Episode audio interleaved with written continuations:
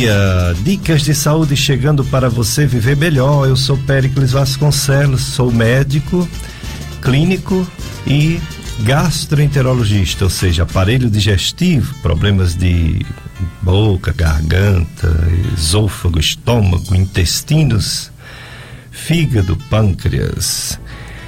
Dicas de saúde todos os domingos de 7 às 9 antes da missa, missa da festa do Sagrado Coração de Jesus, que você pode vir presencial, está liberado, graças a Deus. E vai ser transmitida. Vai ser presidida pelo Padre José Vicente, que é o administrador da diocese. Nós estamos sem bispo até o Papa Francisco nomear um novo bispo diocesano da Diocese do Crato a administração está com o padre José Vicente e ele vem celebrar a, o encerramento né, da festa de Sagrado Coração de Jesus aqui na nossa paróquia dos Salesianos. E o tema é a paternidade de José reflete o amor do coração de Jesus. Hoje o encerramento, 9 horas a missa, é, 11h15 terá outra missa, 16 horas, mais uma missa com, presidida pelo Padre Nonato, Salesiano Dom Bosco. Após a missa, peregrinação. Peregrinação com a imagem do Sagrado Coração de Jesus pelas ruas da nossa paróquia. É isso aí. Você vai assistir, você vai participar. E 19 horas, mais uma missa com o, o padre da inspetoria salesiana no Nordeste, Padre Nivaldo Pessinati. 19 horas, missa presidida pelo Padre Nivaldo Pessinati. Então, essa é a programação da festa. Encerramento hoje, Sagrado Coração de Jesus. Estou aqui com o Pedro Lucas. Pedro Lucas operando som, operando áudio. Já colocou, Pedro Lucas, a live? a live já está no ar no Facebook. Você faz assim, você bota www. Não, não, esquece o W. Você entra no Facebook e coloca Rádio Padre Cícero. FM Padre Cícero. FM, esquece a rádio também. FM Padre Cícero 104,5. Pronto. Se você fizer isso no Facebook, você já estará na nossa live. Estamos aguardando o nosso convidado de hoje. E por enquanto vamos falando da situação da Covid no Juazeiro, Ceará, Brasil, mundo. É. A Covid que tem o epicentro, ou seja, o centro da infecção, agora na Europa. É, voltou na Europa para valer a chamada terceira onda. Foi feito um estudo dizendo que a maioria das pessoas que pegaram a doença e, e algumas que morreram, a maioria não eram, não, não eram vacinadas, não tinham as duas doses da vacina. E isso reforça a importância da vacina. Então, essa terceira onda na Europa aconteceu, está acontecendo, pelos números baixos de vacinação da população. No Brasil, estamos numa situação bem melhor. Aqui mesmo no Juazeiro do Norte, segundo o boletim epidemiológico da Prefeitura de Juazeiro do Norte, Secretaria de Saúde, só teve uma morte essa semana, semana passada também, quer dizer, uma estabilidade, uma morte por semana. É, número de casos novos, em média, de 10, semana passada também 10, então estabilidade. É, pessoas internadas, juazeirenses internados pela Covid, 5, 5, semana passada era em torno de 7 Número de pessoas em isolamento social residencial, né, em casa, 22 pessoas. 22 com 5 internada, 29. Semana passada eram Semana passada era menos. Era 18. Opa, olha aí. Um pequeno aumento de casos de Covid no Juazeiro do Norte. Então vamos ter cuidado pior está no Ceará como um todo. Em mortalidade, pegando 14 dias, um aumento de 550%. 550%, quer dizer, houve mais do que cinco, cinco vezes o, o que vinha morrendo de gente por dia, aumentou mais de cinco vezes. Seria uma terceira onda no Ceará? Meu Deus, tomara que não. Tomara que seja a contagem de pessoas que é, faleceram em outras datas e que estão sendo contabilizados agora. É o que esperamos. Porque se for uma terceira onda, complica tudo, né? No Brasil todo, a média de morte dia está em torno de 196. Isso não acontece desde o começo da pandemia. De, até, é, até abril. Que sabe o pico, o pico, o primeiro grande pico da pandemia foi em maio do ano passado, né? Começou em março, abril, aí em maio estourou. Pois bem, os números hoje, 196 mortes dia no Brasil, é menor do que em maio, é igual a abril, mais ou menos. E o número de casos novos também, 8.383 casos novos por dia, o que também é igual a abril do ano passado. Se não tiver terceira onda, é como se a gente tivesse realmente no final dessa pandemia mas como é uma pandemia, estando em outro canto do mundo, pode ser que aumente aqui também, no Brasil. A melhora do Brasil é, é sempre considerada por causa da vacinação, claro, também por causa da imunidade de quem já teve a doença. Infelizmente, muitos morreram, a gente sabe que a mortalidade no Brasil é, de seis, mais de 612 mil pessoas morreram de Covid-19 no Brasil. Isso é muito triste, né? Aqui no, no Juazeiro do Norte morreram 653 registrados no Juazeiro do Norte. 653 pessoas no Brasil todo, 612 mil, mais de 612 mil pessoas morreram no Brasil. É, isso dá mais do que duas Juazeiro do Norte. É, dá mais do que duas cidades grandes. Uma pena, né? Mas a média agora é em torno de 196 é uma esperança. E como eu falei, graças a, a quem já teve, claro, também, e graças à vacina, à vacinação. Houve uma diminuição do número de vacinação dia essa semana, sempre era mais de mil, mil duzentos, mil trezentos, caiu para menos de mil por dia, mas menos de um milhão, desculpa, menos de um milhão de brasileiros por dia. Mas é porque uma boa parte da população já está vacinada. Nós temos mais de 128 milhões de brasileiros que já estão imunizados, receberam duas doses ou aquela dose única que vale por duas. Isso dá mais de 60% da população. E, pelo menos uma dose, mais de 157 milhões de brasileiros, o que dá mais de quase 74% da população. Em torno de 300 milhões de doses. Olha aí, mais de 300 milhões de doses. Quer dizer, mais do que a população brasileira, claro, porque são duas doses, né? 300 milhões de doses, vamos botar 150, 157 milhões para cada pessoa. É, a vacinação avança, já vai pegar adolescentes e graças a Deus, né, os números melhorando. Nosso convidado está chegando, é o, o doutor Edgar Ferreira, que veio falar sobre o Novembro Azul.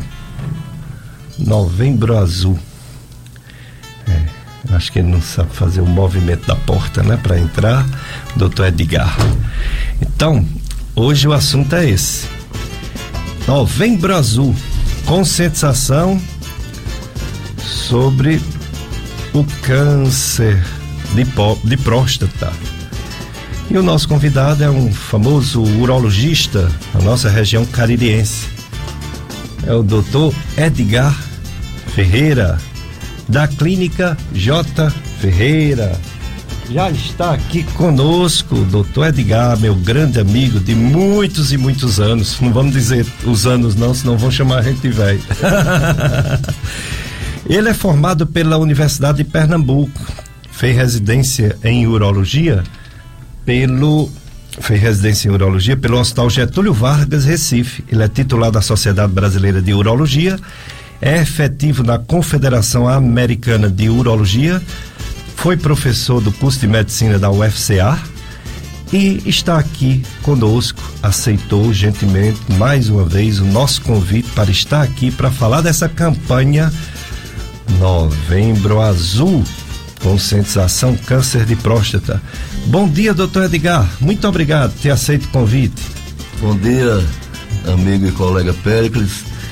Aqui renova a satisfação de estarmos aqui mais uma vez é, no seu programa, na Rádio Padre Cícero, que nós sabemos perfeitamente que tem uma grande audiência, o grande serviço que presta à população do nosso interior do Ceará, interior do Pernambuco, Paraíba, onde essa rádio abrange com sua grande audiência, com seu programa de extrema credibilidade e acreditação junto com a população de nosso Juazeiro principalmente.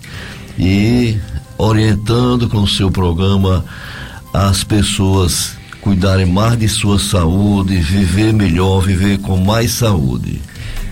Muito obrigado, doutor Edgar. Sua presença aqui é um presente para todos nós. Me admiro muito há muitos anos. É, houve uma época que a gente ficou muito preocupado com sua saúde. Eu estava falando antes de você chegar sobre os números de Covid que está baixando muito aqui no Juazeiro do Norte, né, no Brasil, né, mas não está baixando na Europa. Lá já está uma chamada terceira onda dessa doença, dessa pandemia que infelizmente já levou é, mais de 600 mil brasileiros e mais de 650 juazeirenses, infelizmente. Ela tirou a vida desse, desse, dessa, dessas pessoas que deveriam estar aqui conosco. Tá certo, tem as outras doenças que atualmente estão matando já mais do que a Covid, como o infarto, a trombose, os cânceres, né, é. né? Como o câncer de próstata, câncer de mama. Mas como essa doença nova veio arrasando e tirando a vida de tantos. E a gente soube que você foi acometido da doença, da Covid-19, foi internado, mas graças a Deus está aqui firme e forte Pois Pode é. falar sobre como foi a sua recuperação. Pois é, pai. Graças a Deus, é, nos meados de dezembro, eu comecei numa segunda-feira, uma gripezinha, sensação de gripe. Na realidade. Igual como disse o Drauzio Varela, né? É, gripezinha. gripezinha passageira, né? Aí na segunda fui para o consultório, na terça e na quarta. Atendi normalmente com um fungadozinho, uma corizazinha leve, nada de febre, nada de moleza. Hum. Mas na quarta noite aconteceu alguma coisa assim estranha. Sensação de moleza, de fraqueza generalizada, falta de apetite e uma febrículazinha de 38, 38 graus. Ah. Aí, na quinta, eu fiz o resultado, fiz o, a pesquisa do antígeno. No nariz? Sim, no nariz Aí deu positivo. Na quinta-feira à tarde eu fiz uma tomografia. Hum. A tomografia mostrou que aproximadamente 17% dos pulmões estavam comprometidos. Mas na quinta-feira mesmo eu comecei a ficar muito fraco, entendeu? É. E na quinta, febre, quarta e quinta febre. E aí a minha irmã, doutora Erivânia, que é otorrino, é, fui lá, fez uma avaliação lá na sexta-feira, à, tarde e noite já, e levou uma colega nossa, é, infectologista, doutora Janiele. Janiele, é, que a gente tem grande conosco. apreço. Isso. E é, ao escutaram e examinaram o estado geral, rapaz, vamos internar. Eita. No dia, de, dia 18 de dezembro eu fiquei internado. Aí na sexta-feira, quando come, começou a evoluir essa. A, a, mandaram eu ficar medindo a saturação, isso já na quinta, né? Ah. Mandaram medir a saturação e a saturação começou a baixar, abaixo de 95 era já de sinal de alerta. É. Aí na sexta eu já estava internado, igual oxigenoterapia e fisioterapia respiratória. Aí no sábado os colegas disseram, rapaz, vamos fazer o seguinte, vamos pra UTI que a gente vai ficar vigilante maior em você, junto, bem próximo, olhando para você. Sim. Fisioterapia vai se intensificar. É, todo dia. Todo dia. E aí eu fui para a UTI no sábado. E aí nessa história eu passei nove dias na UTI. Inclusive, quando na, no, no, sábado a gente já fez, já fez a tomografia já estava com 60% dos pulmões comprometidos. 60%. A evolução muito rápida. Rápida. É, é. E aí eu é, no dia 20, mais ou menos, a saturação começou a cair, os colegas, come, os colegas começaram a ficar preocupados e sugeriram entubar. Hum. Entendeu? Entubar e no dia 20, dia do meu padrinho Cícero. Hum. Aí o pessoal preparou o equipamento todo é, para entubar. E aí a colega infectologista chegou lá, a doutora Erivânia, e doutor Meton Filho, o doutor João Paulo, que estava plantonista. E aí a colega disse, vamos trocar esse oxímetro? Aí trocou o oxímetro, doutor Alexandre também, que a gente opera junto, a gente trabalha junto no Hospital São Francisco do Crato. E aí trocou o oxímetro, aí a, a saturação começou a subir. Ah, o começou o oxímetro estava com problema, tava, tava com Covid o oxímetro. Tava, tava com Covid. e aí, rapaz, daí a gente foi melhorando, melhorando minha. Eh, minha é, é, ferritrina subiu muito, entendeu? E graças a Deus nós passamos nove dias na UTI, ficamos mais três, quatro dias no apartamento e graças a Deus estou bem contando a história. Depois nós ficamos acompanhados. Nisso também surge, é, surge, surge, surgiu uma inversão da onda T no eletrocardiograma. O doutor Meton é, suspeitou de um infarto, chamou o cardiologista, mas aí foi descartada a possibilidade depois eu fiquei sendo acompanhado pelo cardiologista doutor Tales, pela pneumologista doutora Robertina e evolui bem, graças a Deus, sem nenhuma sequela. E hoje estou fazendo uma pedaladazinha, uma faixa dos 20, 30 quilômetros e ah, estamos bem melhor. E graças a Deus, nosso querido Padre Cícero, estamos aqui mais uma vez para contar a história e renovando o convite no seu programa. Que beleza. Em sua felicidade, agradecendo Agradecer a, a as orações dos amigos, as orações das famílias e os pedidos dos nossos pacientes também, que Deus mostrou que a nossa missão aqui na Terra ainda continua. É, não era o momento. Não era o momento. E depois tomou as vacinas, né? Complementou o Tomamos ciclo, né? as vacinas, primeira, segunda e a terceira dose agora. Opa. Né? A dose Isso. de reforço. Exato. É. Muito bem. Essa terceira onda na Europa, eu estava falando aqui, que apesar de infelizmente mostra que a vacina não é 100%, é. mas comparando os vacinados e os não vacinados, os não vacinados, mais de 500% das internações e morte, comparado com os vacinados. Quer dizer, os vacinados aqui e acolá. É. Mas os não vacinados, muitos estão pegando lá na Europa é. a terceira onda. Quer é. dizer, e... temos que nos vacinar. Exatamente. E também a gente percebe que os vacinados, a forma é, mais branda, mais leve, quando está, quando fica contaminado. Exatamente. Tem um diretor do, de um hospital aqui na região ele disse que teve uma reunião em Fortaleza com os diretores dos, dos hospitais. Hum. E os trabalhos científicos mostram que todo o pessoal que trabalha na saúde, é, o, o número de internações diminuiu depois da vacinação e o número de complicações diminuiu depois da vacinação. Isso é um, um fato real, é cientificamente. É. Ontem, o, a, a, cidade do Rio de Janeiro, a grande Rio de Janeiro, ah. desativou a última é, é, UTI específica de Covid. É. Quer dizer, agora já está junto com as outras coisas, é. porque não tem sentido a UTI sozinha. Todas, todas as UTIs é. Covid do Rio de Janeiro não tinha mais paciente. Quer dizer, é uma coisa maravilhosa. Uma bênção, né? Graças a Deus. Graças a Deus. Graças, infelizmente, a quem já pegou, é. que cria uma resistência, né? é, é. e graças à vacina, é. as vacinações que o Brasil é mestre em vacinação, passou dos Estados Unidos passou, em número é de vacinação. Né?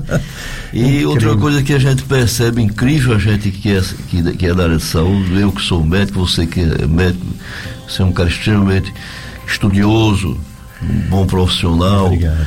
E a gente percebe que o vírus chegou aqui no Brasil, parece que tem que ter um partido, né? Ou é de um partido, ou é do outro. Tudo, tudo na vida tudo agora é, política. Tudo, rapaz. Antigamente o povo dizia, eu não gosto de política, eu não gosto de política. Hoje é, o contrário, né? Todo mundo gosta de política. Tudo que acontece na vida da pessoa, aí bota política no meio.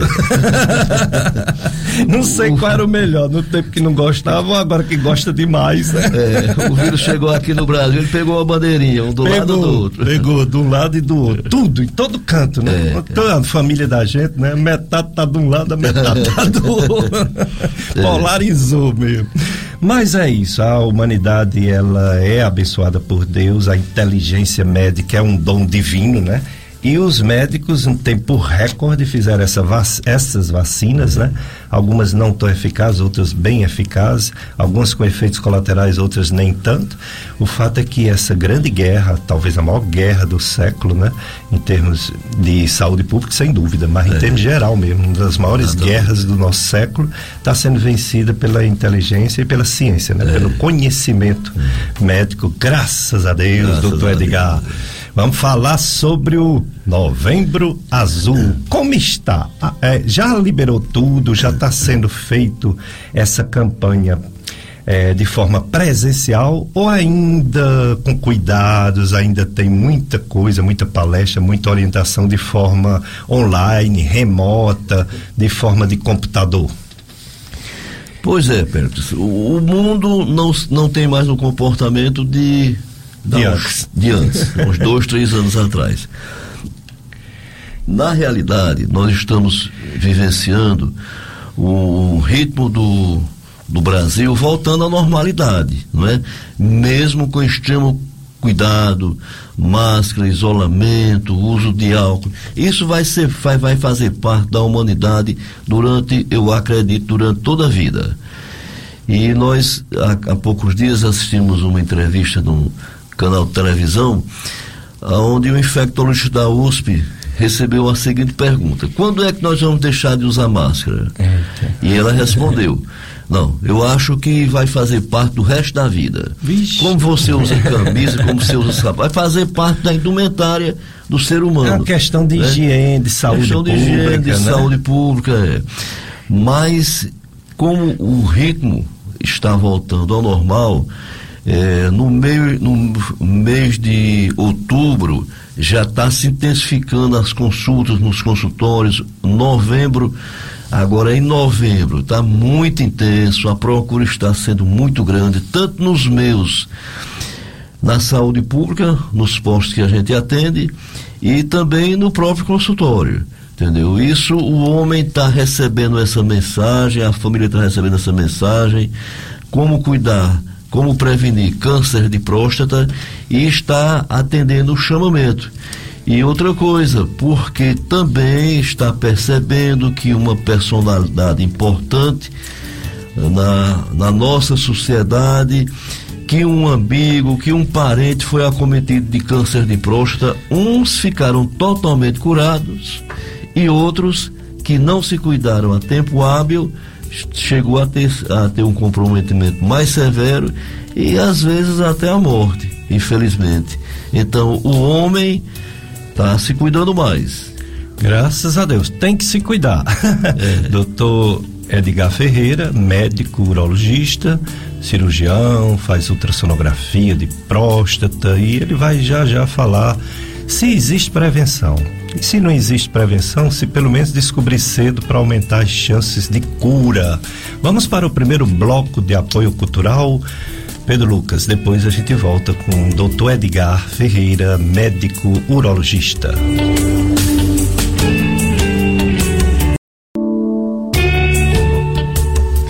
É, pessoal, o assunto Novembro Azul. E as participações já estão chegando, já tem gente fazendo pergunta para o nosso convidado, doutor Edgar Ferreira, médico urologista, cirurgião, é, ultrassonografista de próstata.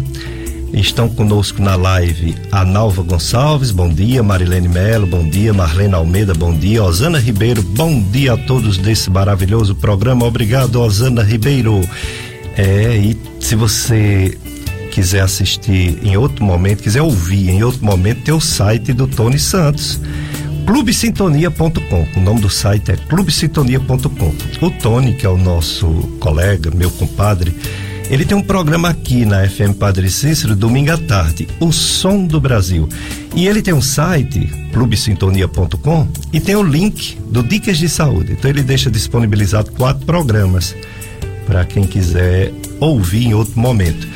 Quem quiser também ouvir nos nossos, nas nossas redes sociais, podcast Gastroclínica Vasconcelos no YouTube e também podcast Dicas de Saúde no YouTube. Agora, assistir, ou seja, ver o que a gente está fazendo aqui na rádio, eu, o, o, o, Pedro Lucas e o doutor Edgar, você coloca na, na live do Facebook, né? Tá ao vivo. É FM Padre Cícero 104,5. Aí você pode nos ouvir e assistir a hora que quiser, porque fica fica gravado. Festa de Santa Cecília 2021, Paróquia São Francisco da Chaga, Comunidade Santa Cecília, na rua Dom Pedro II, 1877. Como Santa Cecília possamos suportar as dores do mundo com fé e amor em Cristo.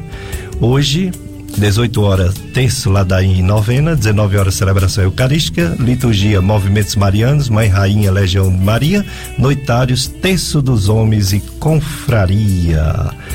É isso aí é, o, o, o, clube, a promoção do clube de amigos, faça parte, contribui neste mês e ainda dá tempo, viu, de é, ganhar o quadro do Sagrado Coração de Jesus. É isso mesmo, fazendo sua doação financeira até o dia 30 desse mês, você vai participar do sorteio de um lindo quadro do Sagrado Coração de Jesus. O, o sorteio acontecerá dia 1 de dezembro, 11 e meia da manhã, no programa Mais Amigos com Gerlândio Ângelo.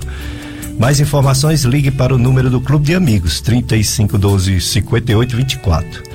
3512 5824 é o número do Clube de Amigos. Apoio Cultural Jéssica Decor.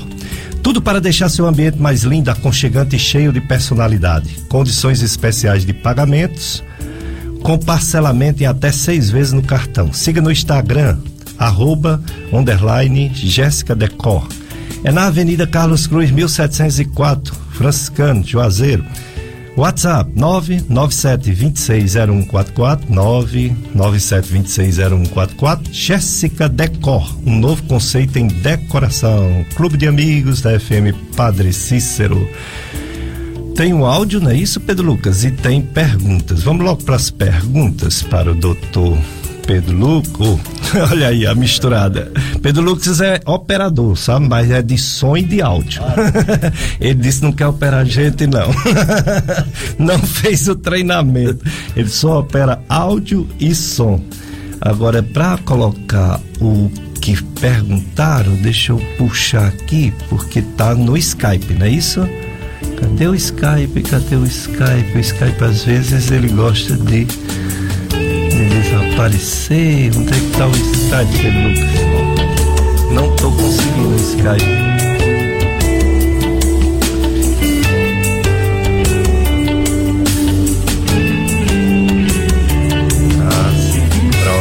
Chegamos no Skype.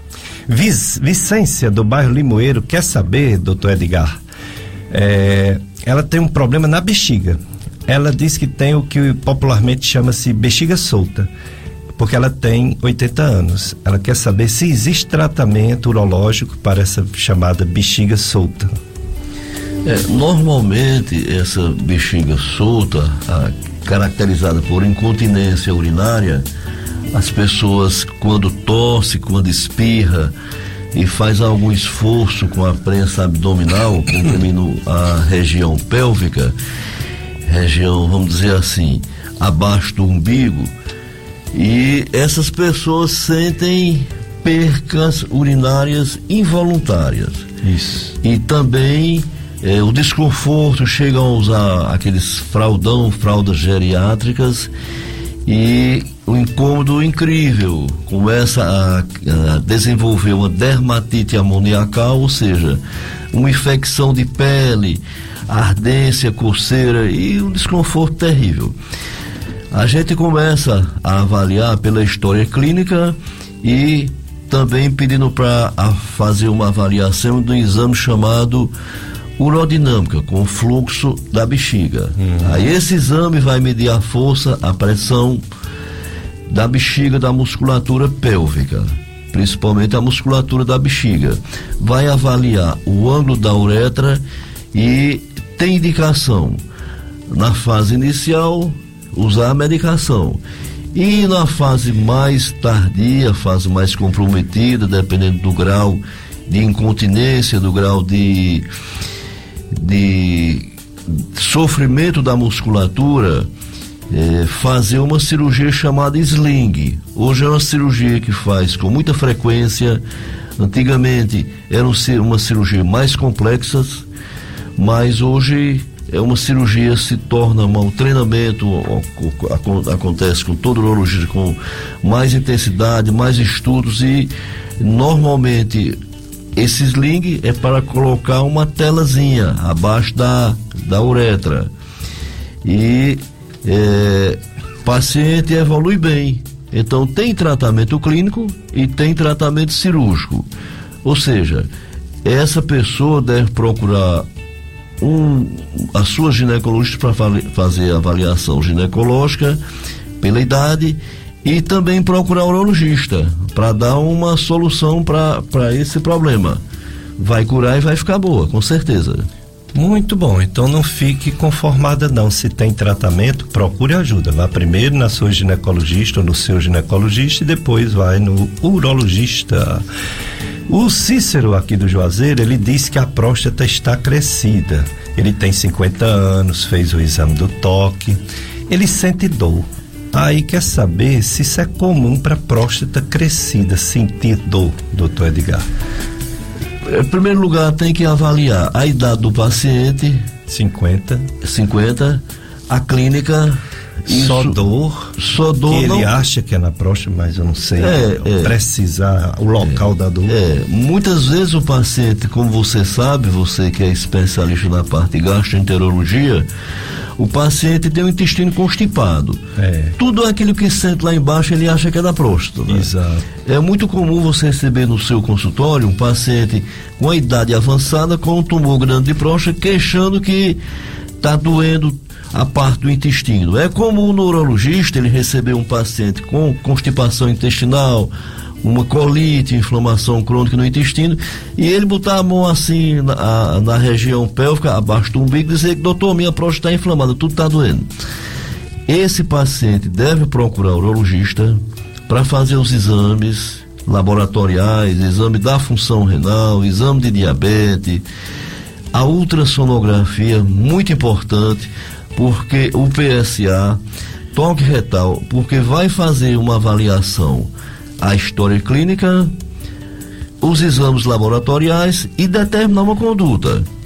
Mesmo se essa próstata estiver pequena, essa semana nós operamos um paciente com uma próstata de 65 anos com uma próstata de 39 gramas. O normal 30 gramas. Hum. Mas esse paciente, o tumor da próstata estava crescendo, contra, é, constrictando a uretra, apertando a uretra dificuldade para urinar, o jato sem força, levantando várias vezes à noite para urinar, infecção urinária repetida. Então, esse paciente, ele acha que está com a próstata inflamada, mas ele tem que procurar o urologista para fazer uma avaliação mais precisa. Talvez a, na fase inicial trata bem, existem as medicações específicas para tratar tanto infecção na próstata, chamada prostatite, como o crescimento benigno da próstata. Trata numa fase boa e o paciente fica totalmente recuperado. Muito bom. Então tem que buscar, né, ajuda médica. É. O urologista ele não é só de próstata, ele é de próstata, bexiga, uretra, é. não é? A parte da urologia pediátrica também, também, a parte da incontinência urinária, como essa senhora Isso. falou aí, infecção urinária, malformação nas crianças, criptorquidia, disfunção sexual, disfunção sexual hum. ausência do testículo na bolsa escrotal, hum. é, né, infecção urinária de uma forma geral. Criptorquidia, é. né? Criptorquidia. É, criptorquidia. Eu, eu, só me lembro do planeta que nasceu o super-homem, Krypton. pois é. Não é? é, é que significa lugar diferente, né? Lugar diferente. então, a ausência do testículo na bolsa escrotal, tanto na região inguinal como na região abdominal, caracteriza uma ausência do testículo, testículo hum. fora do lugar. Então, chamada criptorquidia. Tem uma cirurgia que a gente faz para descer, para fixar esse testículo na bolsa escrotal. Por quê? Se essa criança os pais descuidam, então a tendência de futuramente, tem trabalhos científicos que comprovam isso, o testículo fora de lugar, do lugar, no lugar certo, correto, na bolsa testicular, pode desenvolver câncer.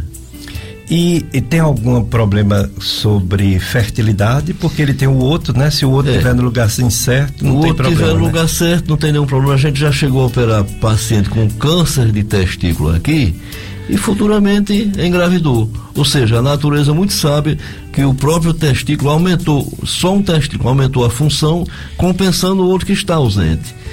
Outro detalhe importante é que 1% dos cânceres, câncer urológico são testículos. Ah, entendeu? 1%. E, a 1%, maioria é próstata. A maioria é próstata, entendeu? Então veja bem, como surgiu esse assunto aqui no programa, é, paciente jovem é, começou a sentir o nódulozinho no testículo, o testículo um pouco aumentado, aumentou rapidamente de tamanho, ele tem que procurar o urologista para fazer a avaliação. É, há uns dois, três anos, é, aumentou, aumentou o câncer de testículo, aumentou o número de câncer de testículo que a gente operou aqui na região. Olha aí. É importante. Importante demais. É. Pedro Lucas, tem um áudio, né, com pergunta para o, o doutor Edgar. Vamos ouvir? Olá, um bom dia bem especial a Péricles e família, a esse maravilhoso médico, doutor Edgar Ferreira. É o médico que meu pai, Damião Pereira, faz tratamento. Agradecemos muito a Deus por ele ter pegado esse médico tão especial. Elaine Rodrigues Vila Mirage. Ah, minha amiga Elaine Rodrigues. É lá da Vila Mirage, distrito de Caririaçu. Ah, muito bem. Lembrou do seu Damião? Lembrei do seu Damião. A família a gente tem um estima e consideração muito grande. O paciente extremamente é, seguidor das orientações médicas, a família está lá colada com ele, a família sempre vai, pergunta, ó, a gente orienta e são é, umas pessoas que seguem a determinação, a orientação médica com precisão para o, bem-estar para a recuperação do paciente. Quando a gente estimula um tratamento, as, a gente, médico, é, espera que o tratamento surta efeito que restabeleça a saúde do paciente e, consequentemente, a família sinta-se agradecida por ter conseguido o êxito no tratamento. Então, Damião, um forte abraço a toda a família. Doutor Edgar Ferreira, o câncer de próstata, com todas essas campanhas, tudo que se é dito hoje em dia, todo conhecimento médico, infelizmente não está baixando no mundo. Há até alguns estudos que diz que está aumentando. Entre os cânceres é a doença entre os cânceres que mais matam homens no Brasil e no mundo. Por que está aumentando? É porque o ser humano está vivendo mais? Ou tem outros fatores que estão contribuindo com esse aumento de diagnóstico e de morte por câncer de próstata? Os estudos mostram que no Brasil aproximadamente 66 mil novos cânceres de próstata vão ser diagnosticados a cada ano. Demais. É. A, a, as, a cada 10 homens tem tendência de ter câncer de próstata. É demais, demais. É, 6 em 10. É, é. É o câncer que mais mata o homem né? Primeiro está o câncer de pele. Isso. E tem os fatores importantes. Os diagnósticos mais precisos. Antigamente, é, a gente tinha dificuldade de dar um diagnóstico, dificuldade de fazer uma ressonância, um PSA mais preciso. O próprio paciente dif, tinha muita dificuldade de procurar o consultório do urologista para fazer uma avaliação mais precisa. Hoje, a, a tecnologia evoluiu muito, é, facilitando dar um dia, diagnóstico mais preciso, as biópsias também mais precisas. Então, pronto.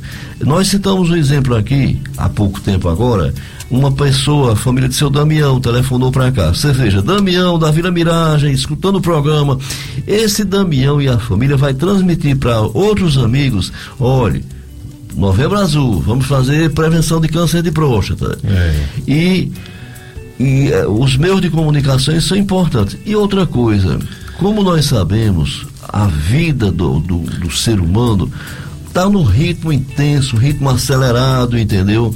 A produção de alimentos com substâncias tóxicas, substâncias extremamente oncogênicas, os enlatados e o estresse, a ansiedade, o paciente é, muitas vezes limitando as atividades físicas, os pacientes, os, o ser humano, muitas vezes limitando as atividades físicas, mais ocioso, mais obeso, mais hipertenso, mais diabético, são comorbidades que com certeza vai aumentar o número de câncer de próstata, entendeu?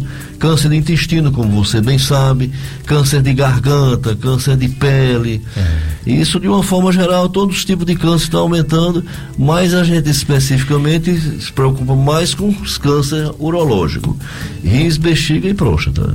Exato. Testículos. Quer dizer que se um homem ele conseguir diminuir esses fatores, vamos dizer, de risco. Pressão alta, obesidade, sedentarismo, é, colesterol, triglicerídeo, é, vamos dizer, infecções sem tratamento, infecções urinárias sem tratamento, se ele tem uns cuidados maiores, ele pode diminuir a possibilidade de ter o câncer e não ter, vamos dizer, as formas graves ou isso ainda não é possível? É, isso tem estudos que já mostram, tem uma vertente que mostra que com certeza vai diminuir a incidência de câncer, né? E tem outras vertentes que a gente sabe perfeitamente. O fator oncológico está ligado diretamente a fator familiar, fator hereditário. Isso cientificamente é comprovado que quando uma pessoa mais próxima tem um câncer de próstata, alguns parentes na linhagem genética, filho, avô, sobrinho, também tem tendência de ter câncer de próstata. Não é preciso, mas tem tendência. E a obesidade, entendeu? A ociosidade, a alimentação irregular. Nós sabemos perfeitamente que no Canadá e no Japão, aonde um consumo, determinadas regiões que um consumo de gorduras é muito intenso, o canadense ele come batata frita com muita gordura todos os dias pela manhã. Então, determinadas regiões, o câncer de próstata tem uma incidência maior do que nas pessoas, nasquelas regiões que as pessoas se cuidam mais, vivem melhor, menos enlatados, atividades físicas, controlam hipertensão, controlam diabetes, isso é um fato real. Muito interessante. É. Agora, talvez o maior ênfase dessa campanha seria tudo bem, tem essas prevenções, é, isso é tudo muito importante, mas seria descobrir a doença cedo para aumentar o tempo, a chance de cura, não é isso? É. É, tem trabalhos da Sociedade Americana, Sociedade Brasileira de Urologia, Instituto Nacional do Câncer, o INCA, que um diagnóstico de câncer de próstata na fase inicial aumenta a chance de cura em torno de 90%. Muito bom. Muito bom, incidência alta. Nós temos vários pacientes que a gente conduz há muitos anos, deu um diagnóstico na fase inicial, o paciente hoje se encontra totalmente curado. Claro que ele tem que fazer revisões, seis, seis meses, uma vez por ano, mas passou dos cinco anos, operou câncer de próstata, passou dos cinco anos, cientificamente o paciente está totalmente curado.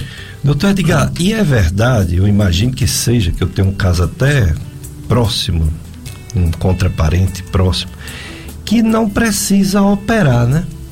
tem casos, casos e casos, né? Em que o paciente descobre um câncer de próstata e a conduta do especialista, do urologista, não é exatamente a cirurgia, tem outra forma de tratar. Isso é, é verdade, né? É, isso é verdade. Tem alguns pacientes que você vai fazer opção por tratamento é, clínico. A gente, esse paciente, dado um diagnóstico determinando é, foi determinado algumas comorbidades, insuficiência cardíaca, hipertensão é, diabetes descontrolada, um paciente numa fase de idade mais avançada, a gente faz, a gente encaminha para o médico oncologista, faz um estadiamento, faz um mapeamento da doença. Se a doença estiver localizada, claro, com um diagnóstico na fase inicial, o paciente vai fazer tratamento de tratamento hormonal, tratamento de, de radioterapia e fica considerado totalmente curado, mantido os níveis de PSA bem abaixo. O, o tumor até pode desaparecer e o PSA normalizar. E o PSA normaliza. O tratamento pode ser feito com radioterapia, com orquiectomia, ou seja, castração química ou cirúrgica e o acompanhamento rotineiro. Muito bom. Então, nem sempre cirurgia, embora na maioria das vezes é, é cirurgia maioria, mesmo, né? É, hoje existem casos que a gente diz assim: o melhor para você, o tratamento padrão, tratamento ouro, vai ser a cirurgia. Você tem uma chance grande de ficar curado. Isso. E aí a pessoa tem que ter coragem, lógico, com os cuidados, com a avaliação cardiovascular, é, uns exames pré-operatórios. Pré né? justamente. E faz a cirurgia, é. para ver se eh, acaba com aquele problema ou pelo menos é, prolonga né, a vida e dá uma qualidade, qualidade né, nessa vida, vida. boa. É. é. Pois vamos lá, Pedro Lucas, mais um bloco de apoio cultural, depois mais Novembro Azul com o doutor Edgar Ferreira, urologista. Dicas de saúde.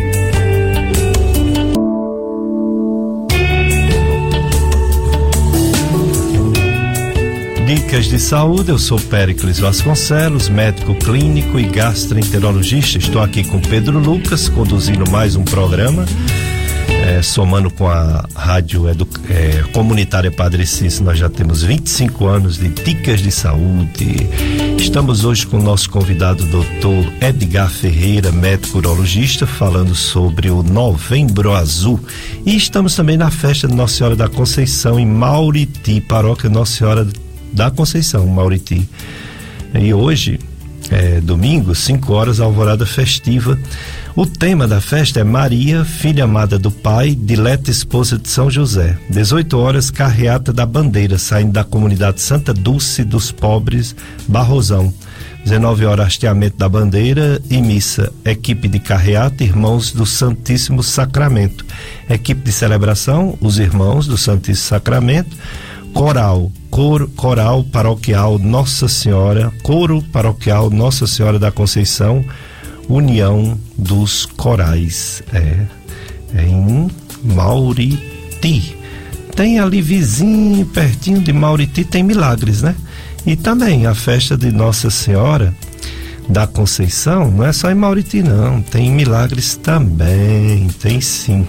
Daqui a pouco a gente vai falar da de milagres. É, o, o doutor Edgar está aqui conosco, falando sobre o Novembro Azul. E as pessoas fazem perguntas, né? Antes de passar o áudio das perguntas, falar logo aqui da festa da Imaculada Conceição, comunidade de Valdivino, paróquia Nossa Senhora dos Milagres. Hoje, hoje é dia 20, 21. Então deixa eu dar uma olhada aqui. 21 não tem nada hoje ainda não. Essa festa só vai começar dia 29. Então, quando chegar dia 29, a gente vai falar programação do dia, dia a dia, né? Mas já estamos preparativos para essa festa tão importante. Tem sim a, a, festa de Nossa Senhora das Graças, paróquia São Francisco no Crato, São Francisco de Assis. Maria Medianeira de Todas as Graças seis e meia da manhã, caminhada com a imagem Nossa Senhora das Graças, 18 horas Santo Texto, 19 horas Novenário e 20 horas Quermesse. Hoje, domingo, noitário, moradores da rua Mestre Dedé de Luna, responsável Damiana, família que vai acolher as irmãs, pregador Cacá Santos e animação Geração Cenáculo. É isso aí. É, vamos ouvir o primeiro áudio. Pedro Lucas pergunta para o doutor Edgar Ferreira, Novembro Azul. Bom dia, doutor Péricles. doutor Edgar, Pedro Lucas e todos os ouvintes. Sou Maria de Jesus, do Cito Leite. Doutor Edgar, eu. É, meu pai tem 83 anos. No mês de outubro, ele fez um exame de sangue e uma ultrassonografia da próstata para investigar como era que estava. E então é, foi diagnosticado que ele estava com a próstata um pouco elevada. A médica solicitante disse que era normal para a idade dele. Porém, ela perguntou se ele ia ao banheiro é, várias vezes, se quando ia fazer o xixi, se soltava assim que chegava ao sanitário ou se tinha dificuldade para urinar. Ele disse não, que era tudo normal. Então ela disse que não era na, caso de preocupação, por conta de que a idade dele também contribuía para essa elevação da próstata. Mas eu fico confiando e desconfiando. Portanto, eu gostaria de ouvir a opinião do senhor relacionado a essa elevação da próstata, se realmente é algo a ficar tranquilo ou de se preocupar. Então, bom dia e obrigada. Pronto, doutor Edgar. E aí? Bom dia, Maria. Nós precisamos de fazer a medicina quando o paciente procura um profissional, tem que ter uma história clínica. Anam, como a gente chama o termo médico, anamnese. É. é importante fazer uma avaliação. É importante você conversar com o paciente. Às vezes é muito comum o paciente ter uma dificuldadezinha para urinar, ter o jato fraco, o jato fraco, e na presença da família o paciente pouco relata. Né? É, como eu fui operar um paciente um dia desse e a próstata aumentada e ele retendo urina, os exames mostravam que ele estava retendo urina, mas ele na presença da família disse que urinava bem. E depois de operado, eu conversei com ele. Como é que o senhor está? Disse, doutor, agora eu estou urinando bem, mas antes urinava muito apertada, a urina fraca, mijava os pés. É, mas eu não dizia isso para não preocupar a minha família. É. Quando eu estava na frente dos filhos, eu não gostava de dizer isso. Então, esse relato é um exemplo que a gente precisa fazer uma consulta desse paciente conversar com ele, a história clínica, ver o resultado dos exames. Normalmente, uma próstata tem peso de aproximadamente 30 gramas.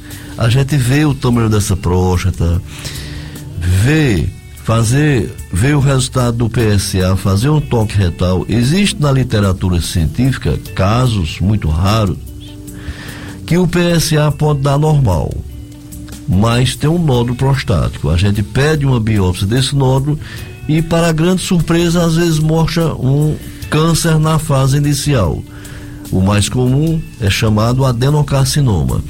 Então veja bem, Maria, nós precisamos que fazer uma avaliação desse paciente. É comum também os pacientes chegarem aos nossos consultórios, como eu, como o Dr. Pérez, e passou por um médico numa avaliação de um PSF, às vezes naquela que tem muitos pacientes para atender, às vezes é, o médico estava muito apressado, plantão e tudo, e olhar os exames e assim, não, tá normal, vai para casa. Uhum. Mas a visão do especialista se torna bem mais avançada, bem mais precisa.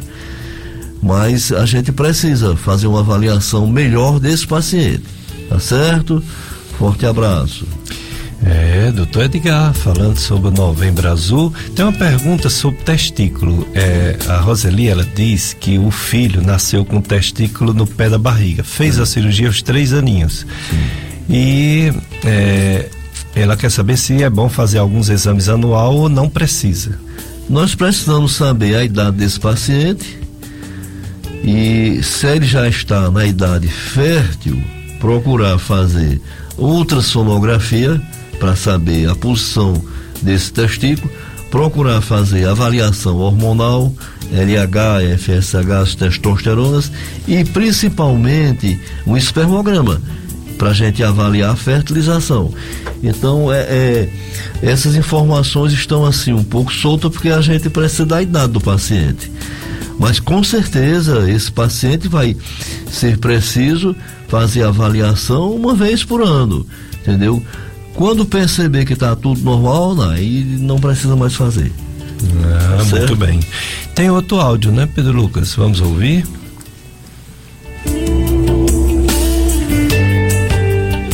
Bom dia, doutor Péricles. Bom dia, doutor Edgar. Eu quero dizer que é uma alegria, viu? O senhor de volta. É, já fui várias vezes com meu pai para consulta com o senhor, doutor Edgar. E tenho uma grande admiração, viu, pelo senhor e pelo doutor Pérez também. Ele também é um médico que cuida da minha mãe, Maria Nilza. E quero dizer que eu rezei muito pelo senhor, viu? Que Deus abençoe a todos vocês e família. Um bom dia. Fique com Deus. Oh, maravilha, né? Quantas é, pessoas, né? Feliz, né? Tem consideração, é, né? É. Orar pra muito, gente. Rapaz, muito importante. A gente há quase um ano, já agora 12 me 11 meses aproximadamente, mas a gente recebe essas manifestações de muito carinho, muita gratidão, muita oração. E a gente fica muito feliz. Há poucos dias eu ia chegando num determinado é, departamento público aqui em Juazeiro e uma senhora é, me abordou dizendo que estava feliz com a minha recuperação, chorou, oh, entendeu? Me abraçou maravilha. e rezou muito por mim. Então, nós agradecemos todas essas manifestações de carinho dos pacientes, da comunidade, dos pacientes de outras cidades e as orações principalmente, que as orações chegaram até Deus e ele é, permitiu que a gente ficasse totalmente recuperado e a nossa missão continua. Que maravilha, que coisa boa. Está conosco na live a Socorro Ribeiro, ela desejando um, um bom dia especial para a gente, saúde e muitas felicidades para vocês também, Socorro Ribeiro e toda a sua família. Doutor Edgar, com qual idade o homem, o jovem, precisa fazer o seu primeiro exame de sangue de PSA? Tem horário fixo, depende de várias situações, do histórico familiar, como é isso? É, o histórico familiar é muito importante, né? As recomendações científicas, os pacientes devem começar a fazer exames de rotina a partir de 40 anos, inclusive você pede o PSA. Eu recebo muito paciente de você que quando você já pede os exames, já acrescenta o PSA, para evitar de o paciente furar duas vezes. Vai fazer a consulta com o gastroenterologista, faz o exame, depois vai para o médico urologista, vai furar outro para fazer o exame. Então você usa um consenso científico muito bom, padrão, excelente, como a gente conhece, sabe, da sua competência científica, já pede os exames chamados PSA. Muitas vezes você já o paciente tem um sintoma leve, você já pode pedir ultrassonografia também. Então, é, comumente de, o paciente deve, a partir dos 40 anos, começar a pesquisar a doença de próstata, através do PSA, através da ultrassonografia e principalmente a história clínica. O, o que é o PSA, doutor Edgar? PSA que exame é esse? É, é uma glicoproteína que é fabricada pelo tecido prostático. Ah. É, essa glicoproteína esse exame é feito através do sangue, ah. de uma colheita de sangue. Então, esse PSA, o nível normal é até 4. Até 4. É. Passou de 4, já começa a haver um motivo de preocupação. Ele se eleva nos processos inflamatórios, chamado prostatite, é, na relação sexual mais próxima, é tanto que esse, o paciente, quando vai fazer esse exame, tem que ter uma abstinência sexual de alguns dias, evitar andar de moto, evitar de fazer muito esforço, evitar cavalgadas uhum. e é, também o, ele se eleva com uma suspeita de câncer. Ele dá um, um indicativo, ele mostra, ele sinaliza para um motivo de preocupação com câncer de próstata. Então, dado o resultado desse exame, você faz um toque retal E aí, se tiver um processo inflamatório chamado prostatite, vai tratar, esse, esse PSA vai baixar. É importante saber que PSA a gente fala muito, esse exame de sangue, mas não é especificamente para câncer de próstata. Ele é um sinalizador. É, depois do, do resultado do PSA, você tratou em um, um prostatite, pode baixar. Mas se o PSA continua alto após vários tratamentos, tem indicação de fazer uma biópsia. Aí a biópsia vai mandar, a gente manda esse material para o laboratório do patologista, o patologista vai fazer o estadiamento. Quantidade de fragmentos contaminados, tantos, e chamado o score Gleason, que é o score que vai avaliar o, o grau de, de do, do, tumor, grau do câncer vamos dizer assim, de uma forma bem simples. É, abaixo de 6 é um prognóstico bom e acima de 7 é um prognóstico mais reservado. Tem o score que chama Gleason. Entendi.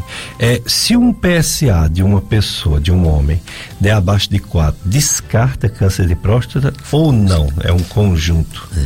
Na literatura científica, é, existem casos raríssimos que o paciente é, tem um PSA abaixo de 4, mas ele tem um nódulo, nódulo, nódulo encapsulado, nódulo pequenininho, tá ali, mas se você faz uma biópsia mostra que tem câncer. Então, muito raro, o, a, o PSA é um, um dado muito importante, mas existe casos cientificamente comprovado que um paciente pode ter um PSA abaixo de 4 mas também pode ter câncer. Mas o PSA é extremamente confiável. Confiável, né? é. né? Muito. É, como também ao contrário, se ele está aumentado, não quer dizer que é não câncer, não. Pode até ser, pode mas ser pode um não trauma, ser. Pode ser um processo inflamatório infeccioso chamado prostatite. Pode ser, a, a gente encontra com pacientes abaixo de 40 anos, é comum paciente ter tido infecção urinária repetida, ter tido uma uretrite, uma doença sexualmente transmissível, que a bactéria entrou pela uretra, chegou ao nível do tecido prostático, a loja prostática da próstata, e aí desenvolveu um processo infeccioso. Então, esse PSA vai se elevar. Uhum. Vai baixar quando você faz o tratamento específico com um médico que conhece, que sabe tratar o assunto. Não vamos cair naquela de chegar no balcão de uma farmácia e dizer que está com infecção urinária, começar a tratar de uma forma extremamente errada. E no caso da ultrassonografia, é, é, é pelo é transretal, é pelo reto ou é por cima, abdominal? Tem a melhor, depende de cada homem. É, normalmente é feito pela via abdominal. A gente coloca o aparelho, vamos dizer assim, de uma forma simples e explicativa, no pé da barriga, hum. na região do umbigo para o osso da bacia, hum. naquela região. Aí você faz uma avaliação, as medidas da próstata a cápsula, se existe nódulo, se existe cisto, se existe retenção de urina. É importante de você fazer esse exame da ultrassonografia é você fazer uma ultrassonografia da bexiga pós-miccional. Ou seja, avaliar se esse paciente está retendo urina. Você terminou de fazer as medidas da próstata, as medidas da bexiga, o volume da bexiga, parede da bexiga você vai fazer o estudo, se tem divertículo, se tem a, se tem a parede sofrida, é, se tem cálculo, cálculo que a gente quer dizer pedras, pedras da bexiga. Aí você parte para fazer uma avaliação do volume residual. Hum. Manda o paciente urinar, volta para fazer uma nova imagem e aí você mede o volume pós-miccional, o volume depois que ele urinou é, a, pro, a ultrassonografia transretal é um exame mais preciso, um exame que mostra mais detalhes.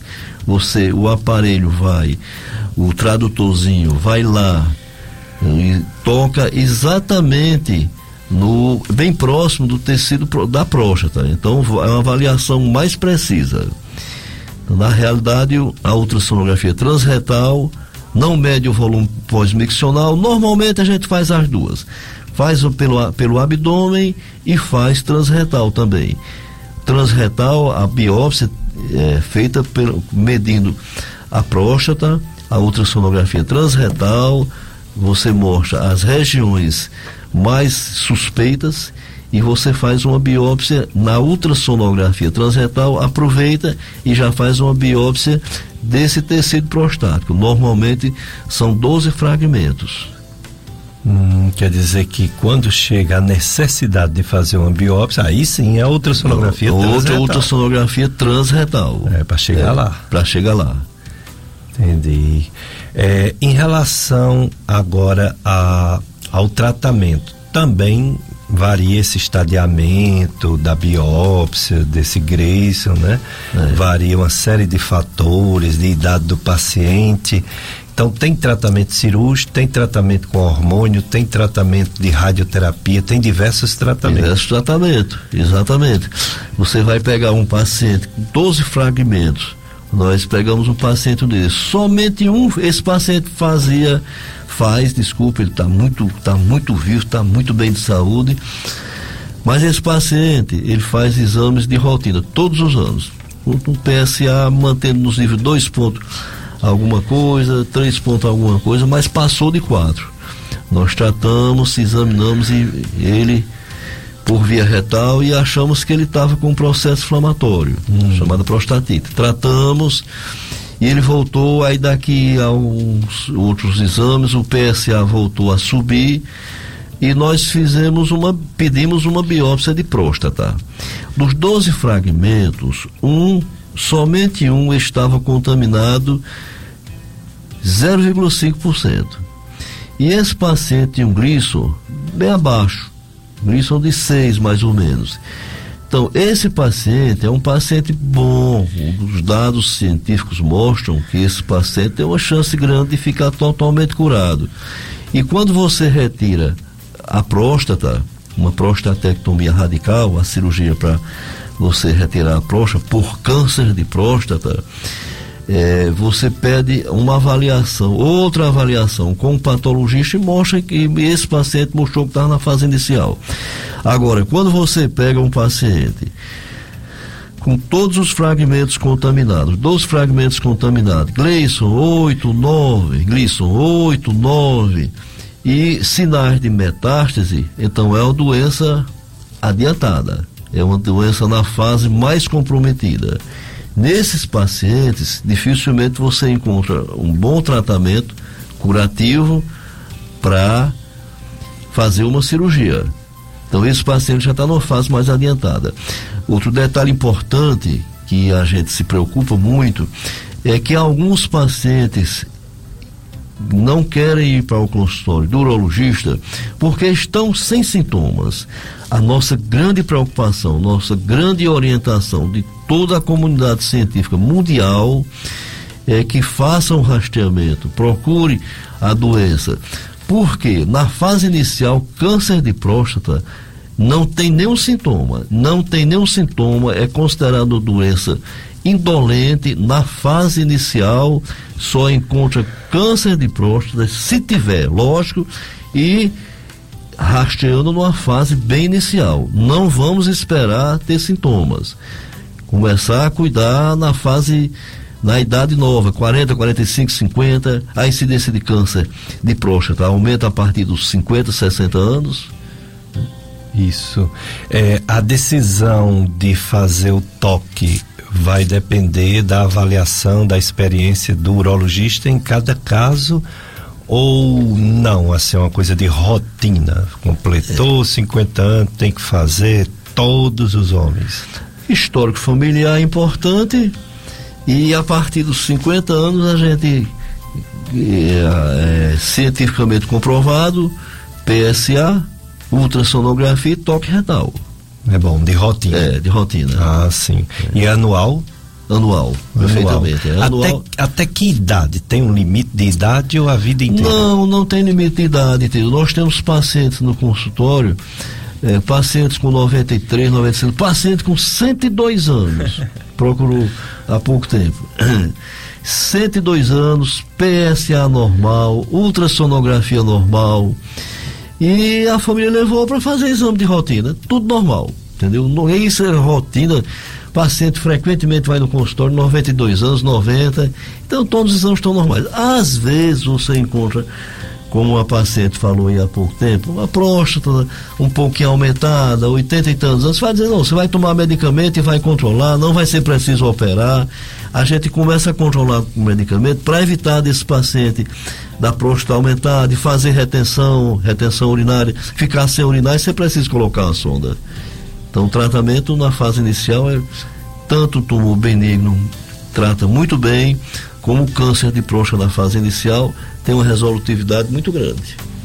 Então, homens, vamos deixar o preconceito do lado, vamos para o urologista, vamos cuidar, vamos cuidar da saúde, que o câncer de próstata é o que mais mata homens no mundo todo no mundo todo. O doutor Edgar disse, depois do dipelo, mas do dipelo não mata tanto quanto o da próstata, é, né? É. O dipelo é comum, mas nem sempre mata, não. a não ser o melanoma, né? Exatamente. É, mas o de próstata, ele mata, pode é. realmente ceifar, né? Muitas é. vidas é, entre os homens é o que mais mata, né?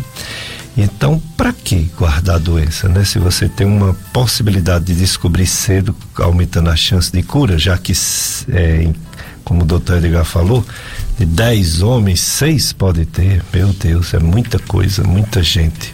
Então vamos cuidar. A senhora Meriane, mais conhecida como Meire, é a Meire, ela reside na rua São Mamed 189, no bairro franciscano aqui no Juazeiro. Ela está procurando uma oportunidade no mercado de trabalho. Ela está disponível, ela, ela, a área de atuação dela é cuidadora de idoso, diarista, vendedora, ajudante de cozinha em restaurante. O número de contato dela, os números: 3512 2552 35 não, 3511 2552 98821 3415 98821 3415 a senhora Meire para trabalhar cuidadora de idosos, diarista, vendedora, ajudante de cozinha e restaurante. Mais um bloco de apoio cultural, Pedro Lucas. Depois a gente volta com mais Novembro Azul, Doutor Edgar Ferreira. Dicas de saúde.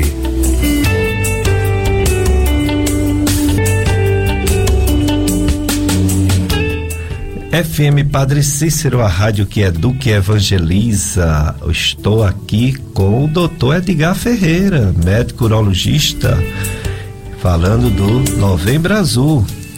É, e você pode participar, pode fazer sua pergunta. Já teve pessoas que mandou perguntas por áudio, escrito.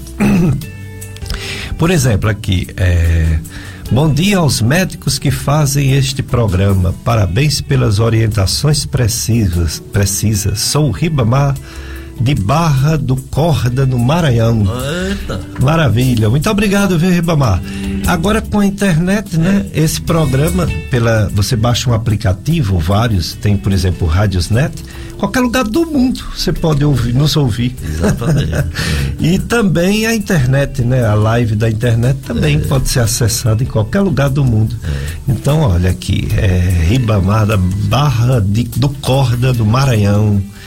Eu estava vendo o pessoal que participa dos nossos podcasts, aí tinha gente dos Estados Unidos, tinha gente da Europa.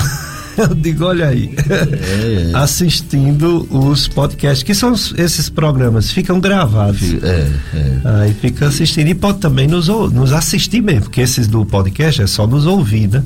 Mas pode nos assistir na live, porque a live fica gravada. Eu vou enviar para você a live, certo, ela fica gravada. E é outra coisa, 25 anos de estrada já é uma credibilidade grande né? prestação de serviço grande à nossa população. E no início da pandemia eu tive a oportunidade de fazer finalmente meu curso de radialista. Ah, parabéns. eu não fazia por falta vez. de tempo, né? Era. Aí com a pandemia, com a história das coisas online, Sim. deu para fazer o, o, curso completo, as provas. Ah, tá certo, Nova profissão, radialista. tá certo. Doutor Edgar Ferreira, agora ainda sobre essa questão do novembro azul. É, existe umas pequenas divergências entre a Sociedade Brasileira de Urologia, o Instituto do Câncer do Brasil, que é o INCA, eles se baseiam muito em estudos científicos, a chamada medicina baseada em evidências. E aí eu dando todo ano eu dou uma olhada nisso, ver como é que está. A última vez que eu olhei, eles tinham mais ou menos um consenso de que as pessoas sintomáticas devem correr para o urologista, nisso todos concordam. A Sociedade Brasileira Urologista, como você acabou de falar, fala que a partir dos 50 anos é fundamental fazer o PSA e o toque prostático, que se tiver caso na família até antes, né, a partir dos 40 anos. E outros, eles faz uma restrição de antes de 50 anos, depois de 69 anos, que não deveria mais fazer, porque botando numa balança talvez tenha mais prejuízo psicológico e físico a questão da incontinência e da disfunção sexual do que benefício de descobrir um caso em um milhão quando não sente nada. Mas vem aquela história, aquela filosofia, uma vida humana vale muito. Imagine salvar várias vidas humanas fazendo diagnóstico antes de apresentar os sintomas, porque quando já apresenta o sintoma, você acabou de falar, é, é avançado com pouca chance de cura. Exatamente. Então, essa, esses estudos científicos são muito frios, calculistas, e eles levam em consideração também os resultados, e eles acham que salvar poucas vidas talvez não vale a pena, mas a gente acha que vale, não é? é, é. Dê sua opinião, é, doutor Edgar, é. sobre toda essa polêmica. Pois é, tem uma escola americana que eles defendem que o paciente com câncer de próstata, câncer de tireoide, na fase inicial, a gente volta para o câncer de próstata, o paciente deve ficar, deve ficar sendo acompanhado.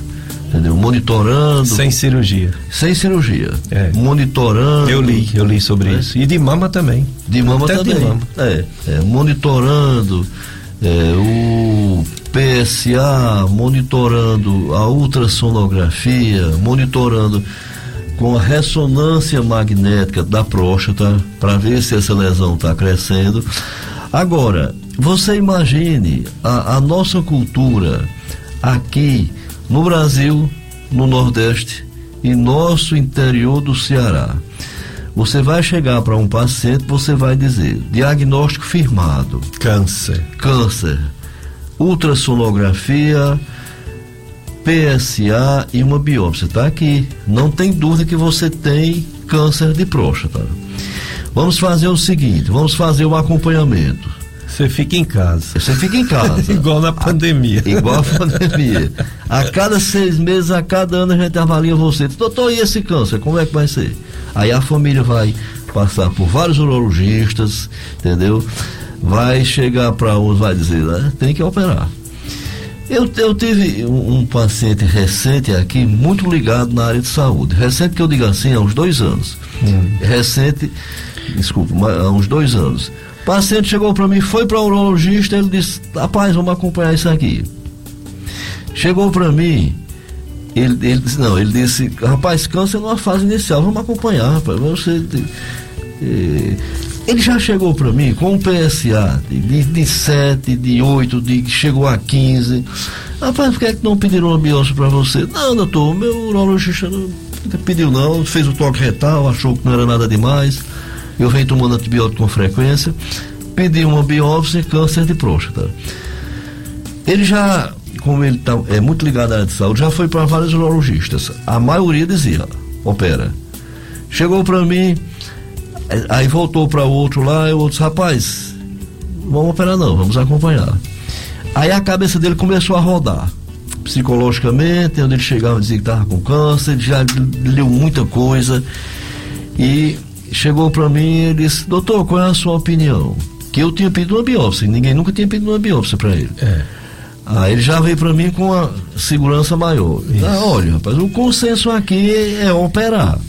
Entendeu? Você vai pesquisar em todos os estudos da urologia, da Sociedade Brasileira de Urologia, vai mostrar que você tem uma chance de ficar curado e você vai operar e tem a chance altíssima, em torno de 90%, e ficar curado. Aí, disse, doutor, então eu vou operar. Aí operou, esse paciente está com, eu acho tá com dois, dois anos mais ou menos, é, e PSA está se mantendo normal. Aí dessa semana ele me procurou, é, PSA tudo normal, vida sexual normal, ativa, controlando a urina, não fez químio, não fez rádio, não fez tratamento hormonal, não fez nada. Entendeu? Então, a gente segue, pela maioria, segue pelos grandes estudos científicos, que um paciente com câncer de próstata é diferente dos Estados Unidos, que eles acompanham rigorosamente, entendeu? Eles têm estudo, eles vão mapear o paciente, o paciente vai, se o paciente não chegar, eles mandam buscar, é Estados Unidos, Canadá, Japão, os países do primeiro mundo, eles vão, mandam, mandam buscar um paciente em casa, entendeu? E acompanhando rigorosamente. Agora você pede uma biópsia de um paciente com câncer de próstata na fase inicial. O paciente, não, doutor, não precisa operar não, vai-se embora. Aí aparece com dois, três anos, doutor, o câncer está numa fase adiantada. Aí. E aí? Aí vai dar problema. Ó. Oh. Né? É. Então a gente segue a linhagem científica, você tem uma, uma, uma curva, uma, uma linha de tratar um, um câncer de próstata na fase inicial. Pode até ser que esse paciente evolua 5, 10, 15 anos sem nenhum sintomas e não precise operar, mas a grande maioria, a grande maioria da urologia brasileira segue a linhagem da nossa sociedade, a qual a gente pertence. Isso. Operar numa fase inicial.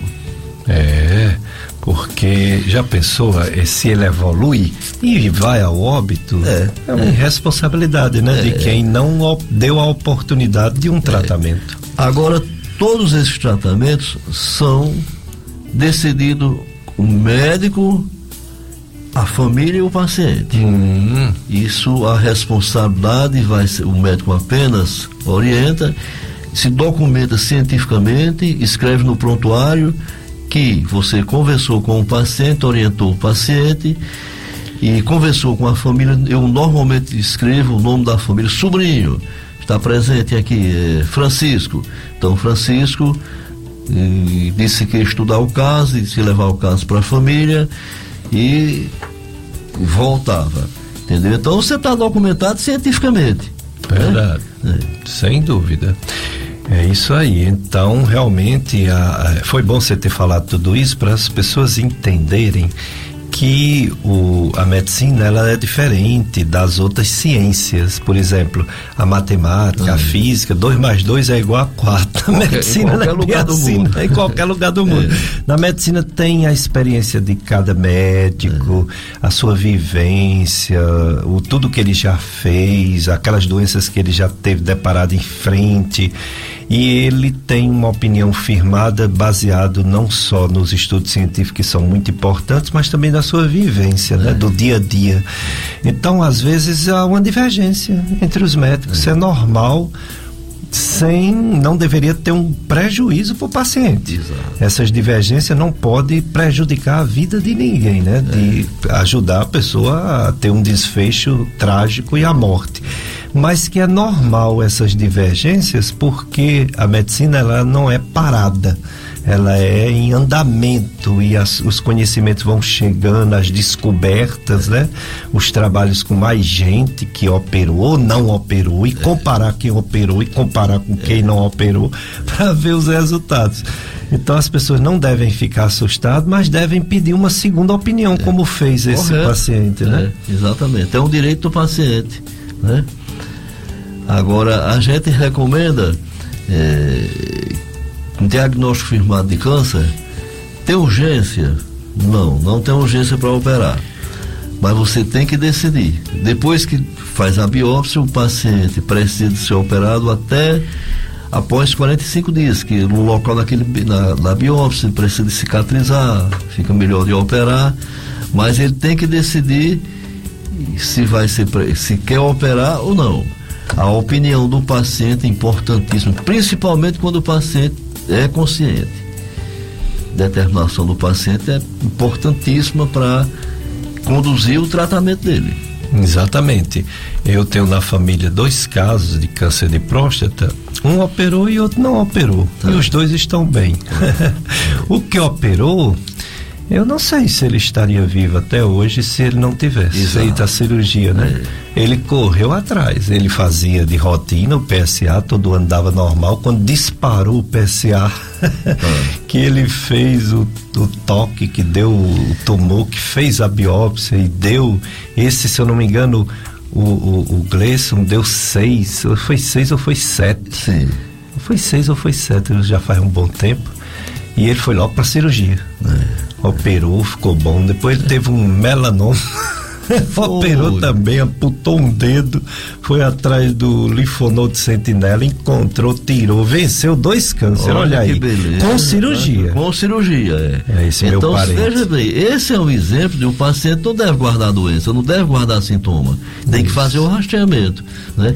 venceu dois tipos de câncer graves. Grave, um melanoma extremamente grave, muito agressivo, mas ele venceu. Exatamente. Coisa boa. Tá vendo? Porque aí se o estudo diz que economicamente não vale a pena você fazer um programa de prevenção, para ele valeu demais, valeu, valeu a vida estar vivo até você hoje. Você vai convencer um paciente desse e os parentes deles mais próximos, os amigos, que não vale a pena fazer um estudo prévio, não, não vai convencer. Não vai. Esse vai dizer, eu vivi essa situação de uma doença, duas doenças extremamente agressivas, mas venci a doença. Exatamente. Então, outubro rosa e novembro azul são fundamentais, são importantíssimos, como são importantes todos os os, os, os trabalhos de prevenção das diversas é. doenças, não só cânceres, como as outras. É. Nem que só salve 10, 20, 30 pessoas. São seres humanos sendo salvos, é, né? É. Diagnosticando a tempo, né? Exatamente. Aonde o doutor Edgar opera, além da sua clínica de atendimento, que é a clínica J. Ferreira, né? Isso na rua Padre Cícero, é o local de atendimento, onde faz a ultrassom, onde faz as consultas, mas as cirurgias, onde o doutor Edgar faz? É, nós estamos operando com mais frequência hoje no Hospital São Francisco do Crado. E que agora é o São Camilo, né? Que agora é o São Camilo e que agora o governo ah, adquiriu e vai servir no Hospital Escola um grande benefício para a nossa região. Exato. Um grande benefício porque a, a, o curso de medicina já vai ser instalado no Crato. Na URCA. Né, já, na URCA já teve o primeiro vestibular, está aguardando o resultado. E o Hospital São Francisco vai ser um hospital escola. É. A Faculdade de Medicina vai ser próximo do Hospital São Francisco. Tem inclusive um convênio com a Estácio FMJ, meu filho está fazendo internato lá, no é, São Camilo, é, né? Da parte de cirurgia bom padrão, um centro cirúrgico moderno, com muitas salas. A organização é criteriosa. Hum. Eles trabalham nos moldes da Organização Mundial de Saúde, da Agência Nacional de Saúde, eles seguem todos os padrões. Centro cirúrgico moderno, equipamentos modernos, e a gente opera com mais frequência no hospital são Francisco, São Camilo. Entendo. É, no caso do, da clínica J. Ferreira, você, a parte de urologia, e a doutora Erivânia, sua irmã, na parte de otorrinolaringologia. Ouvido, né? nariz e garganta. A doutora Euda, que é minha irmã também, faz a parte de ortodontia, a parte de, de a parte de odontologia. Isso. Né? E a parte da fisioterapia também, a parte da do, do nutricionista também, entendeu? Também. Todos esses serviços nós ofertamos. Né? E a ultrassom você faz a lá? A ultrassonografia, a gente, eu faço a parte urológica, ris, bexiga, próstata, região inguinal, pesquisando hernia, é, região testicular. E o outro colega, doutor Bruno, o nosso parceiro, ele faz a parte geral, de ultrassonografia geral sonografia do abdômen total, musculatura, pélvica, transvaginal, é, músculos, é, tireoide e faz a parte geral. Então nós ofertamos esse serviço à nossa população. E além da, da clínica J. Ferreira, o doutor Edgar ainda tem algum atendimento público? Tem. Nós trabalhamos, fazemos urologia também, um, bom local de atendimento, a gente faz uma urologia que a gente que satisfaz a nós, médicos, aos pacientes, uma resolutividade boa na policlínica Policlínica de Barbalha. Ah, né? muito bem. É que um, tem convênio com Juazeiro do tem, Norte e várias cidades. Tem um convênio, né? são cinco cidades: Juazeiro, Barbalha, Cariaçu, Grangeiro e Jardim. Uhum. Então, essas cidades, os pacientes, o, o, transporte público ofertado pelo governo vai pegar esses pacientes na cidade. Eu falei com o motorista há poucos dias, ele até consultei, ele disse que três horas da manhã já está saindo para pegar esses pacientes. Pega em Jardim, Cariaçu, todas as cidades que tem o consórcio. Ah. Então levam para consulta marca os, faz a consulta, marca os exames e já leva esse paciente para a cidade de origem. Esse ambulatório de urologia é para consultas ou faz também alguns procedimentos? Não, somente consultas. consultas. Somente consultas, exames laboratoriais e ultrassonografia. Ah, lá, tem a ultrassonografia. Tem, mas lá nós fazemos só atendimento ambulatorial. Entendo, mas tem quem faz a ultrassom, inclusive faça, da próstata. É, né? tem quem faça ultrassonografia, tem quem faça. Tem um laboratório lá na própria policlínica. É um bom serviço que presta à população. Muito bem. E, doutor Edgar, o que dizer aos homens? Os homens, eles são meio diferentes das é, mulheres.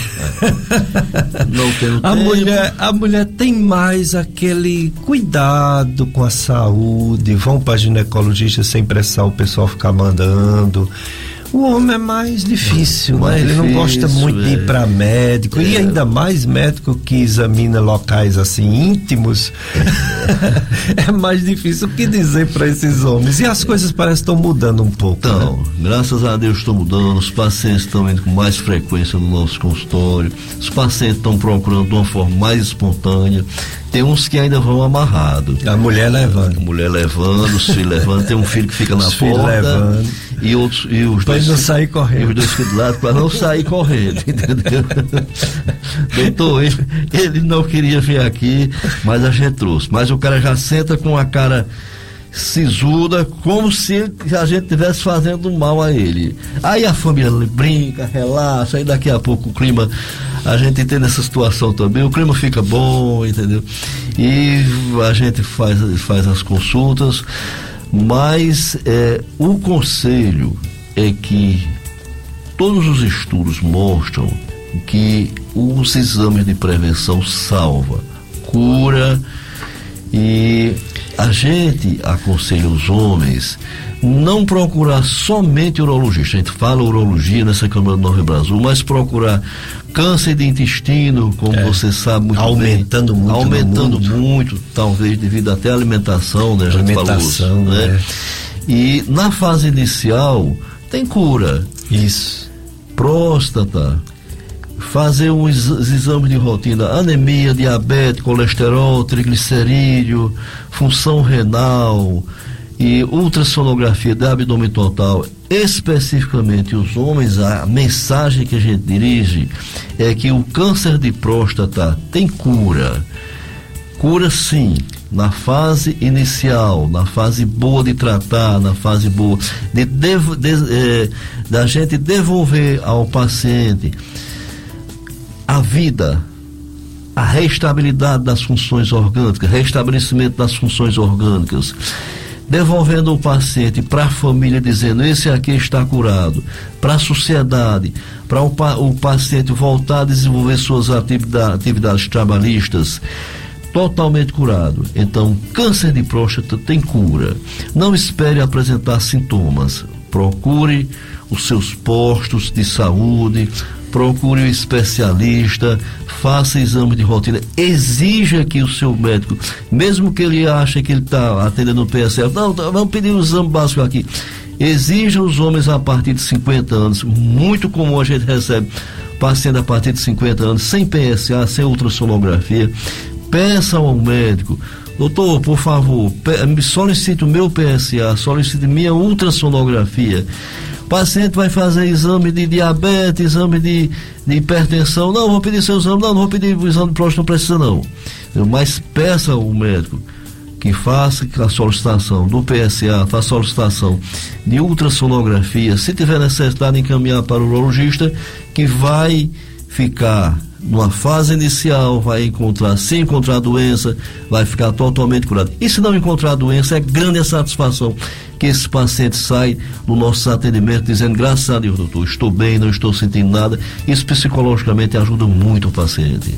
É muito importante. Muito obrigado, doutor Edgar, por sua vida, sua participação, sua disponibilidade de vir aqui no programa falar para todos os ouvintes da FM Padre Cícero assuntos tão relevantes, né? E hum, só agradecer, agradecer sua participação mais uma vez. Muito obrigado, Félix, colega. Um abraço em toda a sua família, que a gente tem estima e consideração grande. O nosso Pérez Júnior, psiquiatra, né, Cecinha, sua querida esposa. Obrigado. É, obrigado ao. É o Pedro Lucas. Pedro Lucas, obrigado aos ouvintes e que sempre que você precisar, sempre que você chamar, nós já estamos sendo escalados para o próximo ano, né? Oh, é, cadeira cativa. Cadeira cativa, se Deus quiser. E parabéns pelos 25 anos de uma prestação de serviço grande, parabéns pelo seu programa que você com tanto amor e tanto carinho dedica um tempo que, que você que a gente sabe que a sua clínica é muito ocupada, que sua clínica é muito cheia, tem muitos pacientes, mas você dedica um tempo para cuidar da saúde da nossa população.